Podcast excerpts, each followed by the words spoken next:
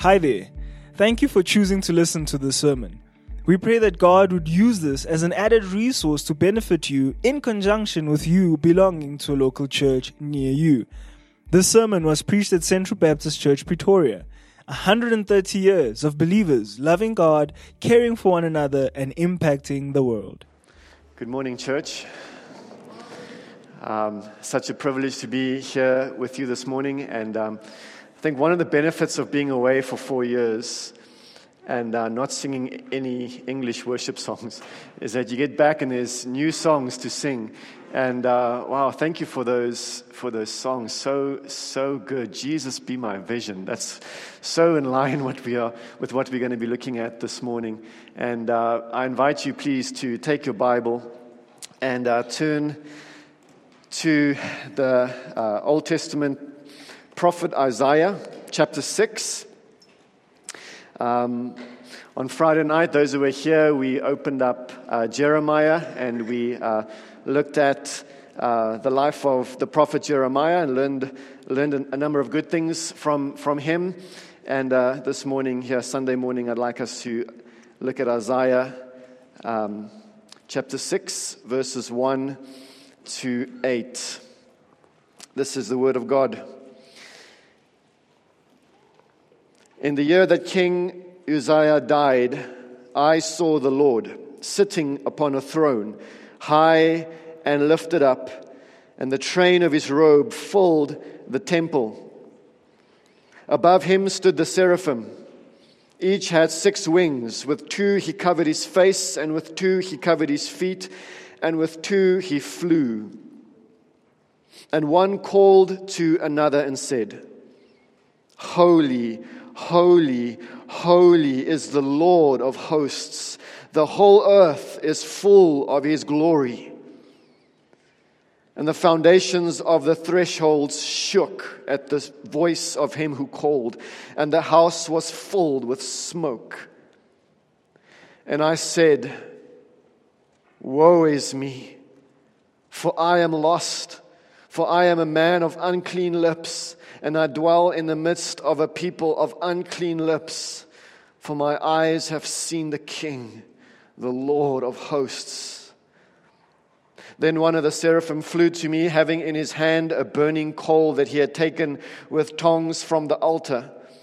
And he touched my mouth and said, Behold, this has touched your lips. Your guilt is taken away, and your sin atoned for. And I heard the voice of the Lord saying, Whom shall I send? And who will go for us? Then I said, Here I am send me.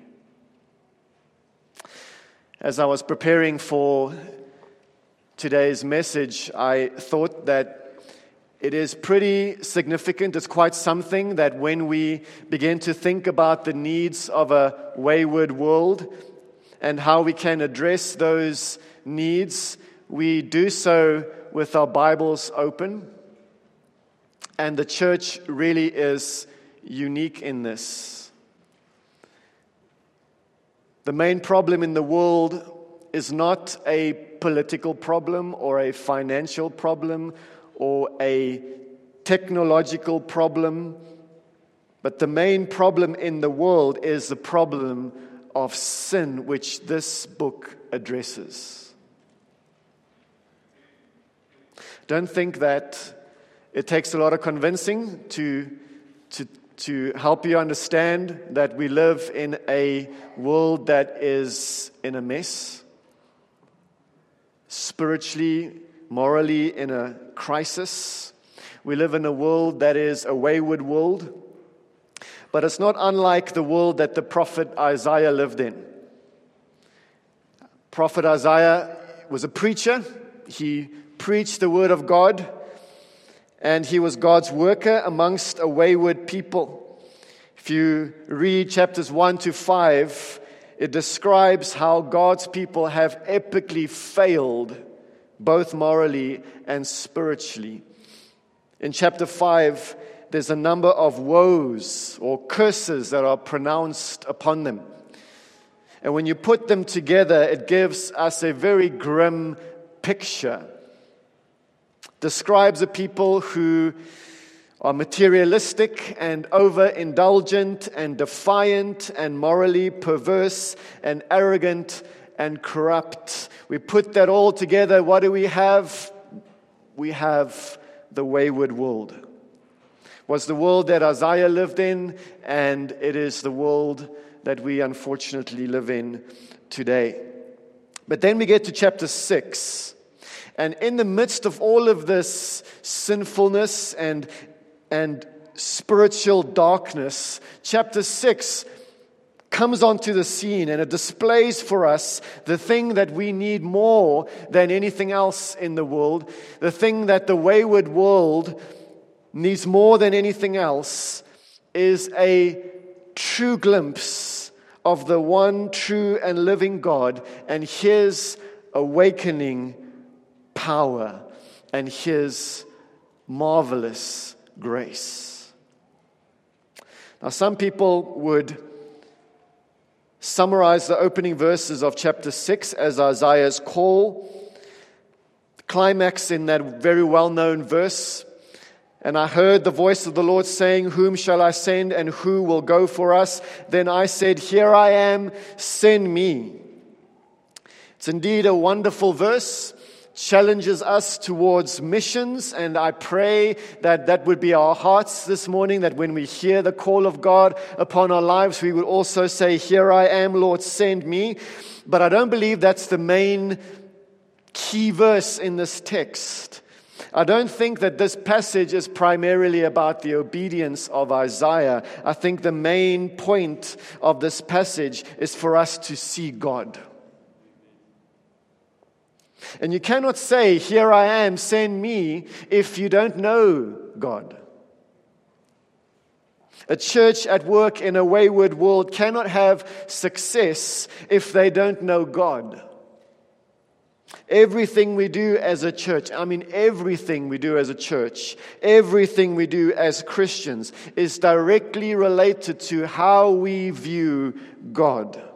And so that's why I believe we've been led to come to this passage, to study this passage together, so that we too can see the Lord for who He truly is. And as we do that, my prayer is that our hearts would melt and that our sometimes all too selfish aspirations will fade away, and that we also, like Isaiah, will answer God with those words Here I am, send me. So let's jump into the passage, verse 1.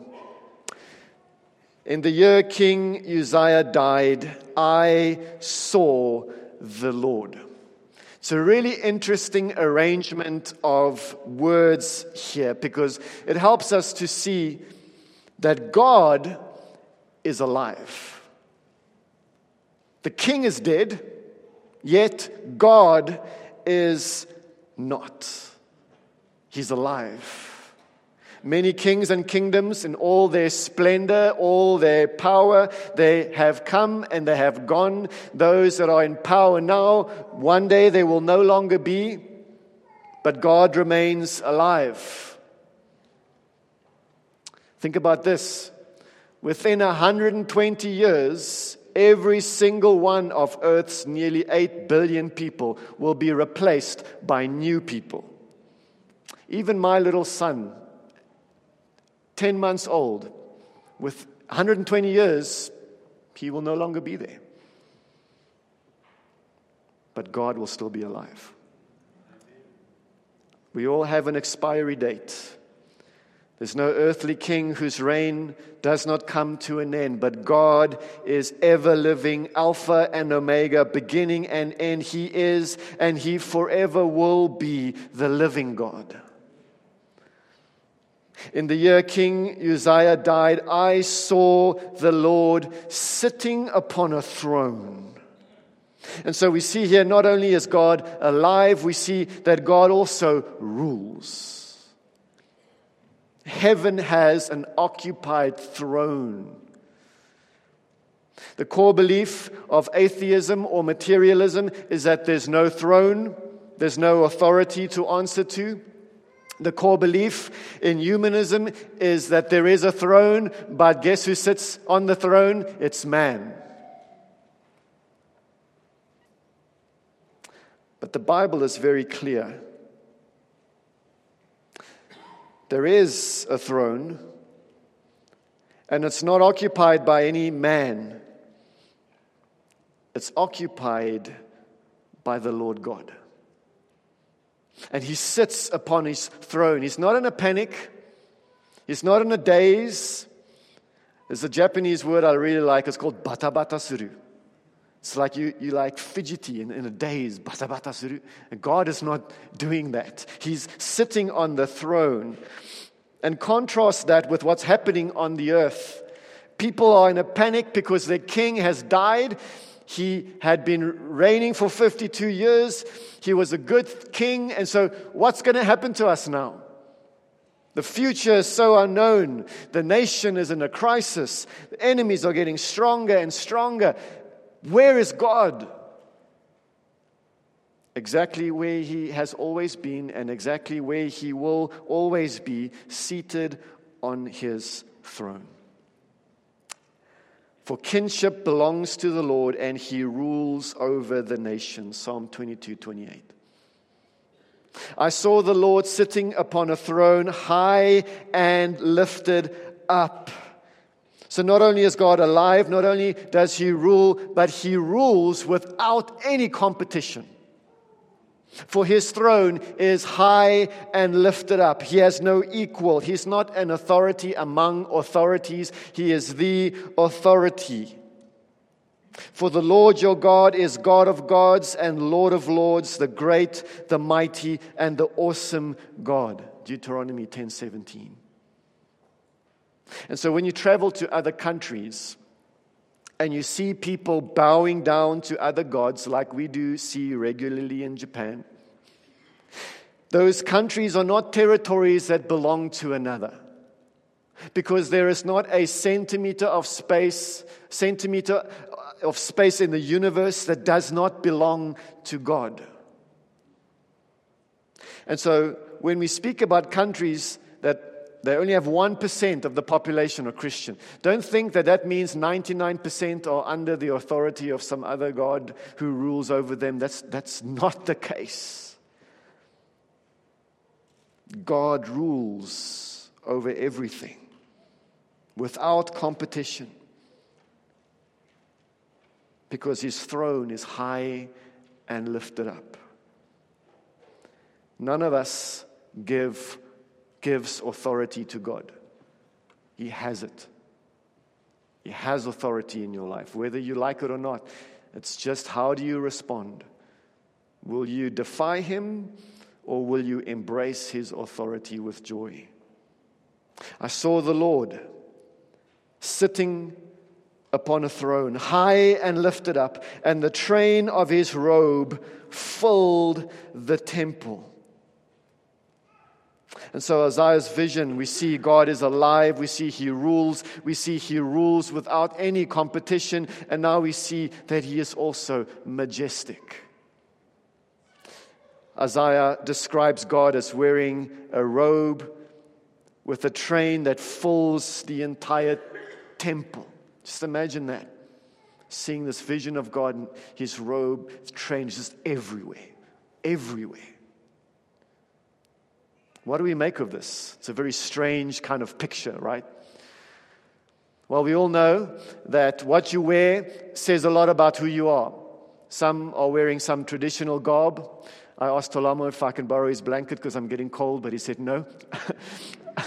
uh, it tells you something about who you are, your, your identity, your culture, where you, where you come from. It shows something about your wealth, about your occupation. What we wear says something about us. And so that's why kings and queens and royalty would wear these gowns with expensive material. And the more material you use, the more people think that you're really wealthy and really powerful. And so that's what kings would wear. Even in Japan, and the uh, royal people would have gowns with trains that, that, that just stretches out, magnificent to look at. And so then we see Isaiah describing God wearing a robe with the train. It not only fills a small space, doesn't only fill the aisle, but it fills the entire temple. And so it describes that this God is a God of beauty and glory and majesty, such as no one has ever seen before. That he is a God of dazzling beauty. We carry on verse 2. It says that above him stood the seraphim. Each had six wings. With two, he covered his face, and with two, he covered his feet, and with two, he flew. And so, inside the throne room, Isaiah describes these angelic beings called seraphim. And in the original language, the word seraphim means burning ones. It's very unfortunate that our modern image of, of angels is usually this little putty baby thing with like some wings floating around and uh, sprinkling glitter on people. And that's not the image that Isaiah saw. These seraphim are immensely powerful beings because you see later that when they spoke, the foundations of the temple shook. And so these seraphim are living flames of pure nuclear powered praise. And these powerful beings fly around the throne room. And when we look at John's revelation, when John sees the throne of, of, of, of God, he says that there's thousands, myriads, thousands upon thousands of these angelic beings flying around the throne of God. And it says that they can't even look upon the glory of God. They have to cover their faces, they have to cover their feet because of their shame and their unworthiness of being in the presence of such an awesome God. And then we get to verse 3, it tells us what these angels are constantly calling out to one another.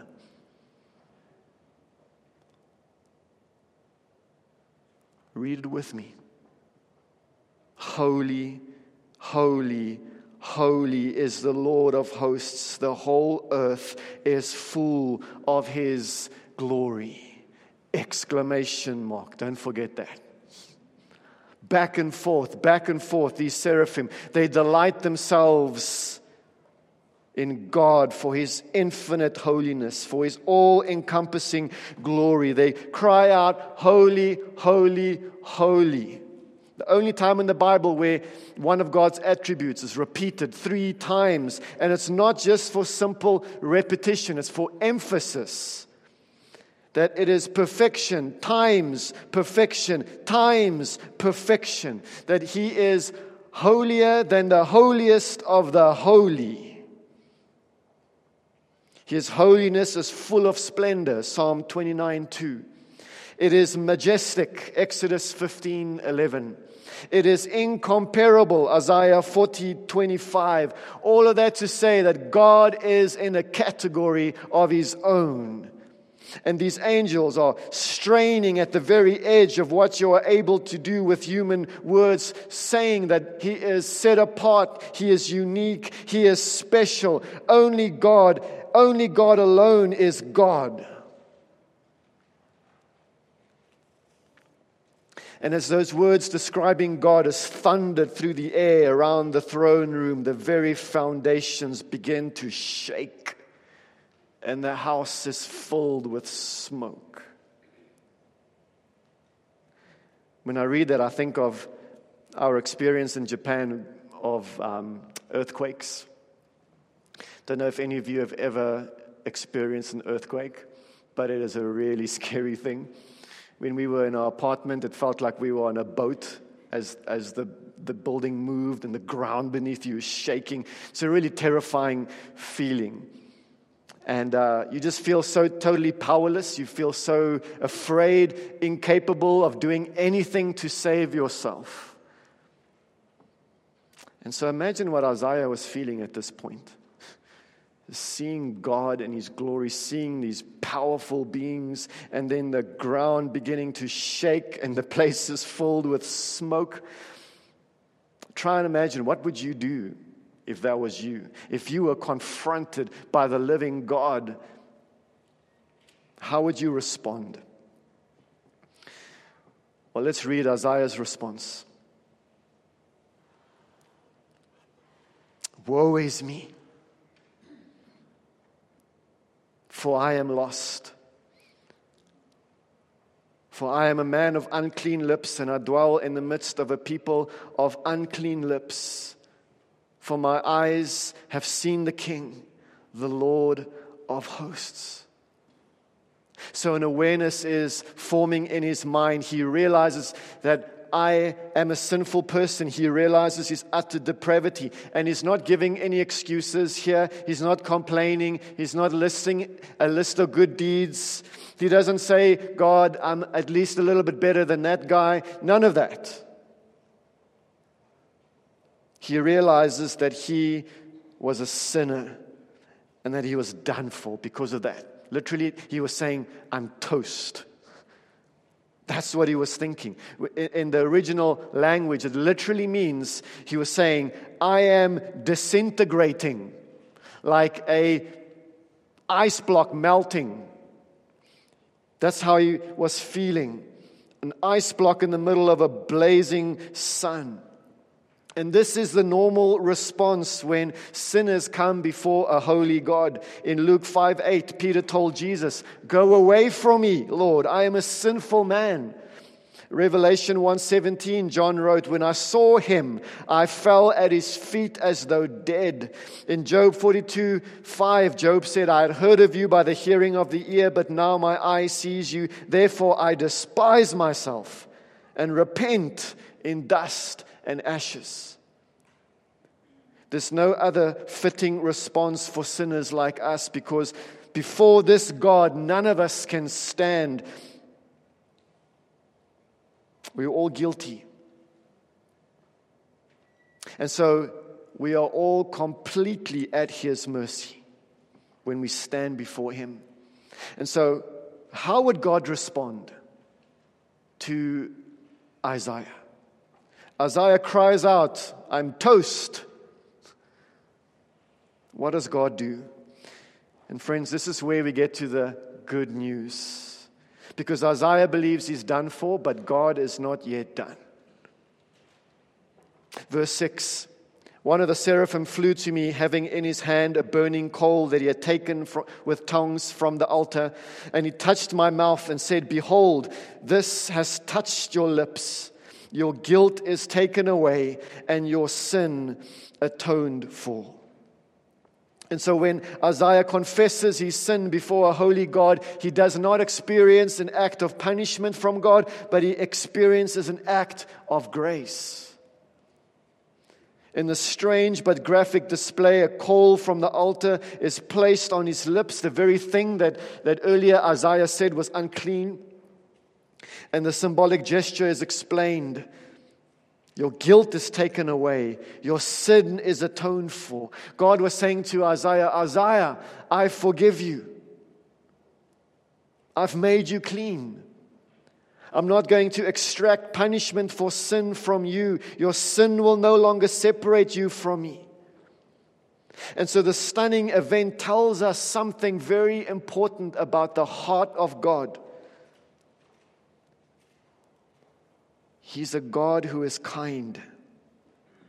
He is a God who forgives sin. He is a God who makes the unclean clean.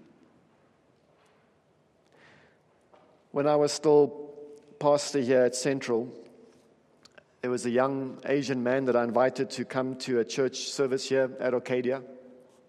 And he came. And I remember I, I met him at the foyer, and he got to those big doors and just, he just couldn't come inside.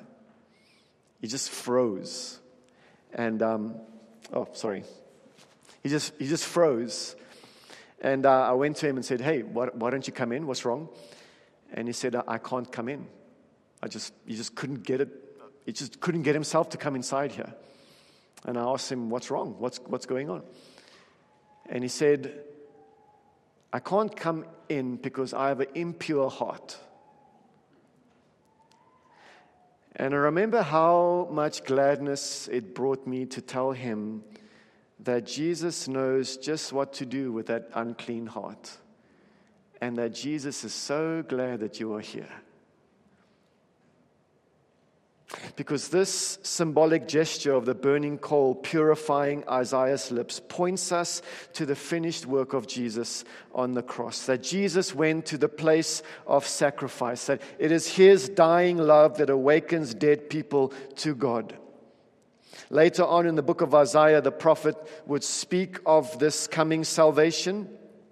Isaiah 53, verse 5. But he was pierced for our transgressions, he was crushed for our iniquities. Upon him was the chastisement that brought us peace, and with his wounds we are healed. So we know that Isaiah here, hundreds of years before the birth of Christ, he's speaking about Jesus. In fact, Isaiah speaks so much about Jesus and the coming hope of the Messiah that the book of Isaiah is often called the fifth gospel. We have Matthew, Mark, Luke, and John, the four gospels. But then some would say even Isaiah should be categorized as a gospel because it speaks so much about Jesus. In fact, a pastor friend of mine uh, showed me this really cool passage in John chapter 12, which I think you're going to like. I want to share it with you. If you want to turn to John ch- chapter 12, you're welcome to, but we're not going to unpack the whole passage. But uh, basically, in John chapter 12, John refers to a prophecy in Isaiah. And then he links that prophecy in Isaiah directly to the ministry of Jesus. And then at the end, it says this in verse 41, chapter 12, John 12, 41. Isaiah said these things because he saw his glory, meaning he saw the glory of Jesus and spoke of him. So now let's take that knowledge back to Isaiah 6 and that amazing description of God on the throne that's high and lifted up. That person is none other than Jesus. And let's go one step further. Let's take the knowledge we have from Isaiah 6 and John 12 and let's walk that over to Philippians 2, verse 5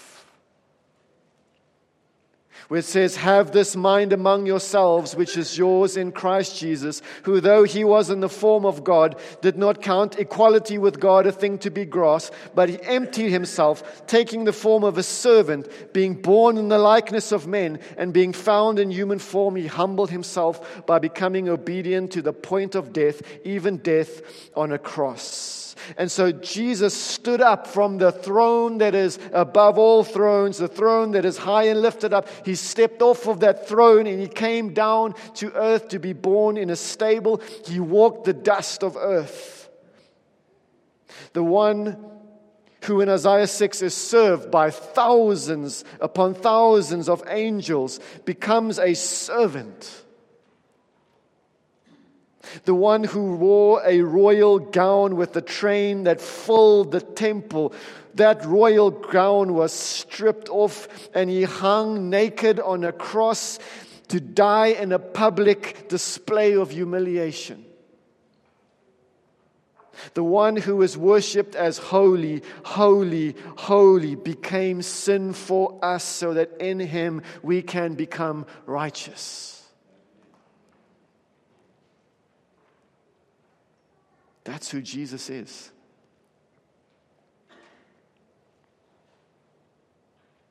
During Isaiah's special vision of God in the throne room, he experienced both the magnificent glory of God and his incomparable kindness. This is the God we sing to. This is the God we pray to.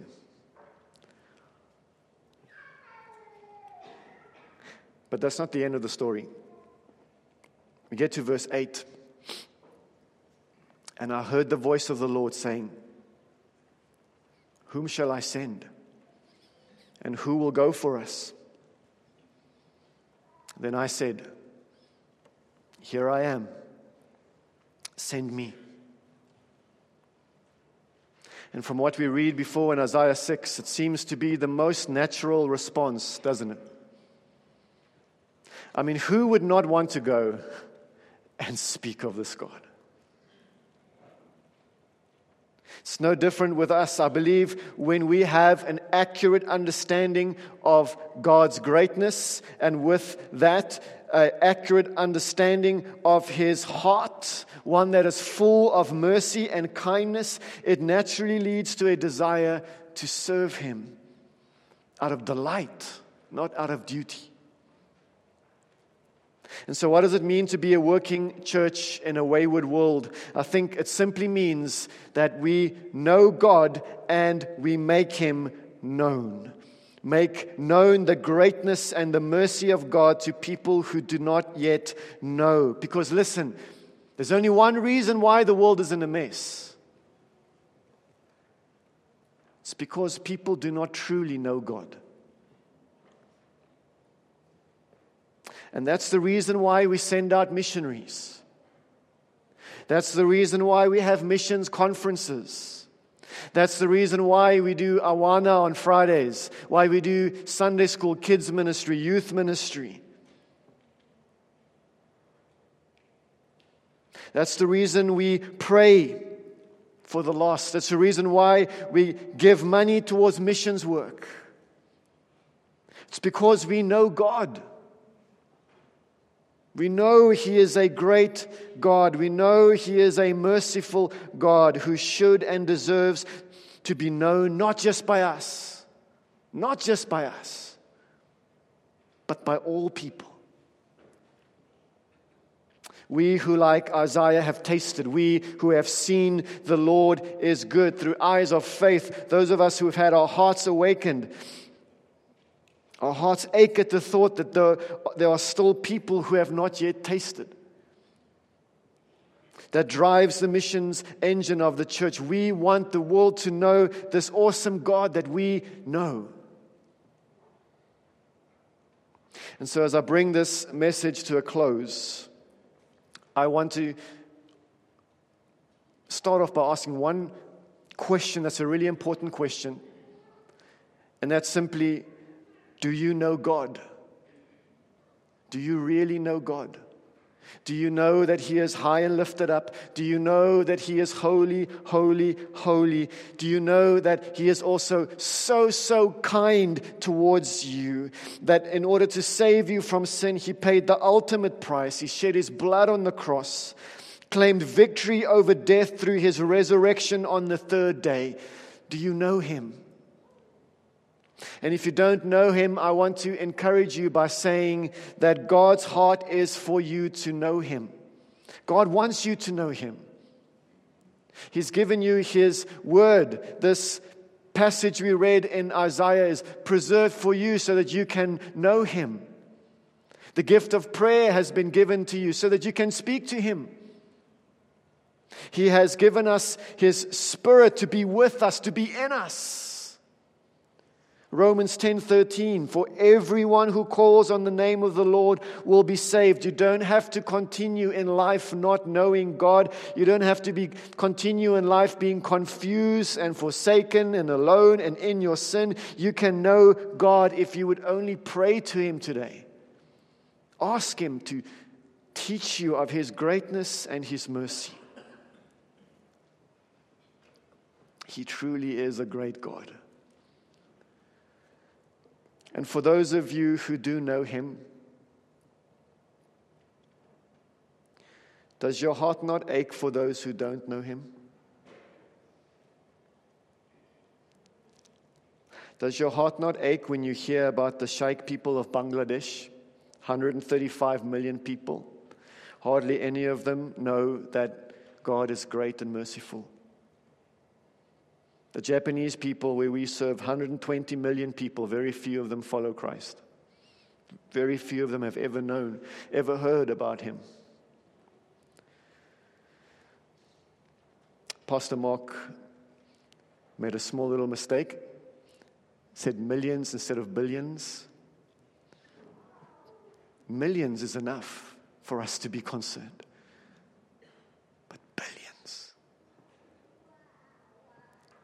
Billions of people who do not know God. Does your heart not ache at the sound of those numbers? And so, what do we do? when we feel so overwhelmed, when we feel so inadequate, when the sins of the wayward world around us seem so grievous, when the unfinished task seems impossible to complete. What do we need to do? In these days, what we need more than anything else, friends, is a fresh glimpse of God. Seated on his throne, high and lifted up, full of mercy, ready to forgive. That has been my anchor. Being a missionary in Japan for four years, that has been my anchor. Last year, I experienced a very low point in my life as a missionary. I was feeling very discouraged. I, I had doubts about whether I should go back to Japan. I was dwelling on my weaknesses. I was dwelling on my failures, dwelling on my own inadequacies. I had thoughts like maybe, maybe I'm just not cut out to do this. But thankfully, God was at work in my heart, reading through Jeremiah, which is what I spoke about a little bit on, on Friday night, reading through Isaiah, God worked in, in me and helped me to see that I shouldn't look to myself, but I should look to Him. And we should, as a church, that's what I want to encourage us with this morning. We should con- constantly, continually look to God. See God, His glory, His kindness afresh. And as we do that, we cry out together for the nations who do not yet know him. And as we see God, how great he is, how merciful he is, and we hear the call upon our lives to go, we would raise our hands without hesitation and say, Yes, here I am, Lord, send me. Send me into my school. Send me into my university. Send me into my workplace. Send me into my retirement village. Send me to the nations. Send me to those who do not yet know you. Send me as a prayer warrior, as a supporter and encourager of those who go. Because I have seen you through eyes of faith, God, use me for the cause of the gospel, going out to the nations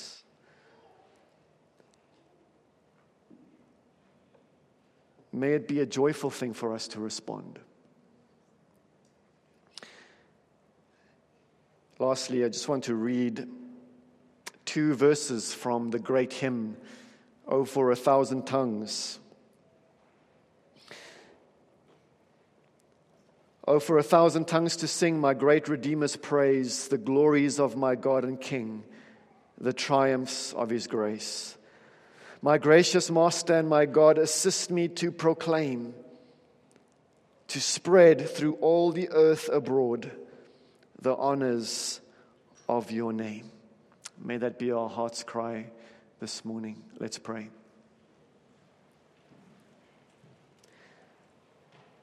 Father, thank you for this time that we could spend looking at you.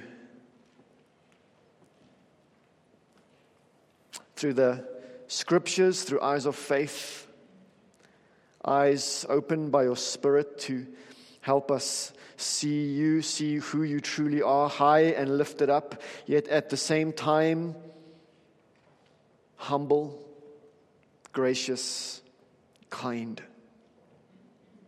When we look to ourselves, when we look to the wayward world around us, we get so discouraged. The task seems so difficult. And so, therefore, help us to look to you. And as we look to you, may our hearts overflow, God, with the desire to make you known to those who do not yet know you. May our hearts cry out, God, with yours for the nations who are still strangers to grace. God, may we too raise our hands and say, Here I am, Lord, send me. Not out of obligation or guilt, but out of joy out of joy because how can we not speak? How can we not give? How can we not pray when we have experienced such kindness and seen such great truth? And so, Holy Spirit, come into our hearts and do the work that only you can do today. And that is make us more like Christ to be obedient to your call upon our lives. In Jesus' name we ask. Amen. Thank you for listening to this sermon. Find out more about Central Baptist Church at www.central.org.za.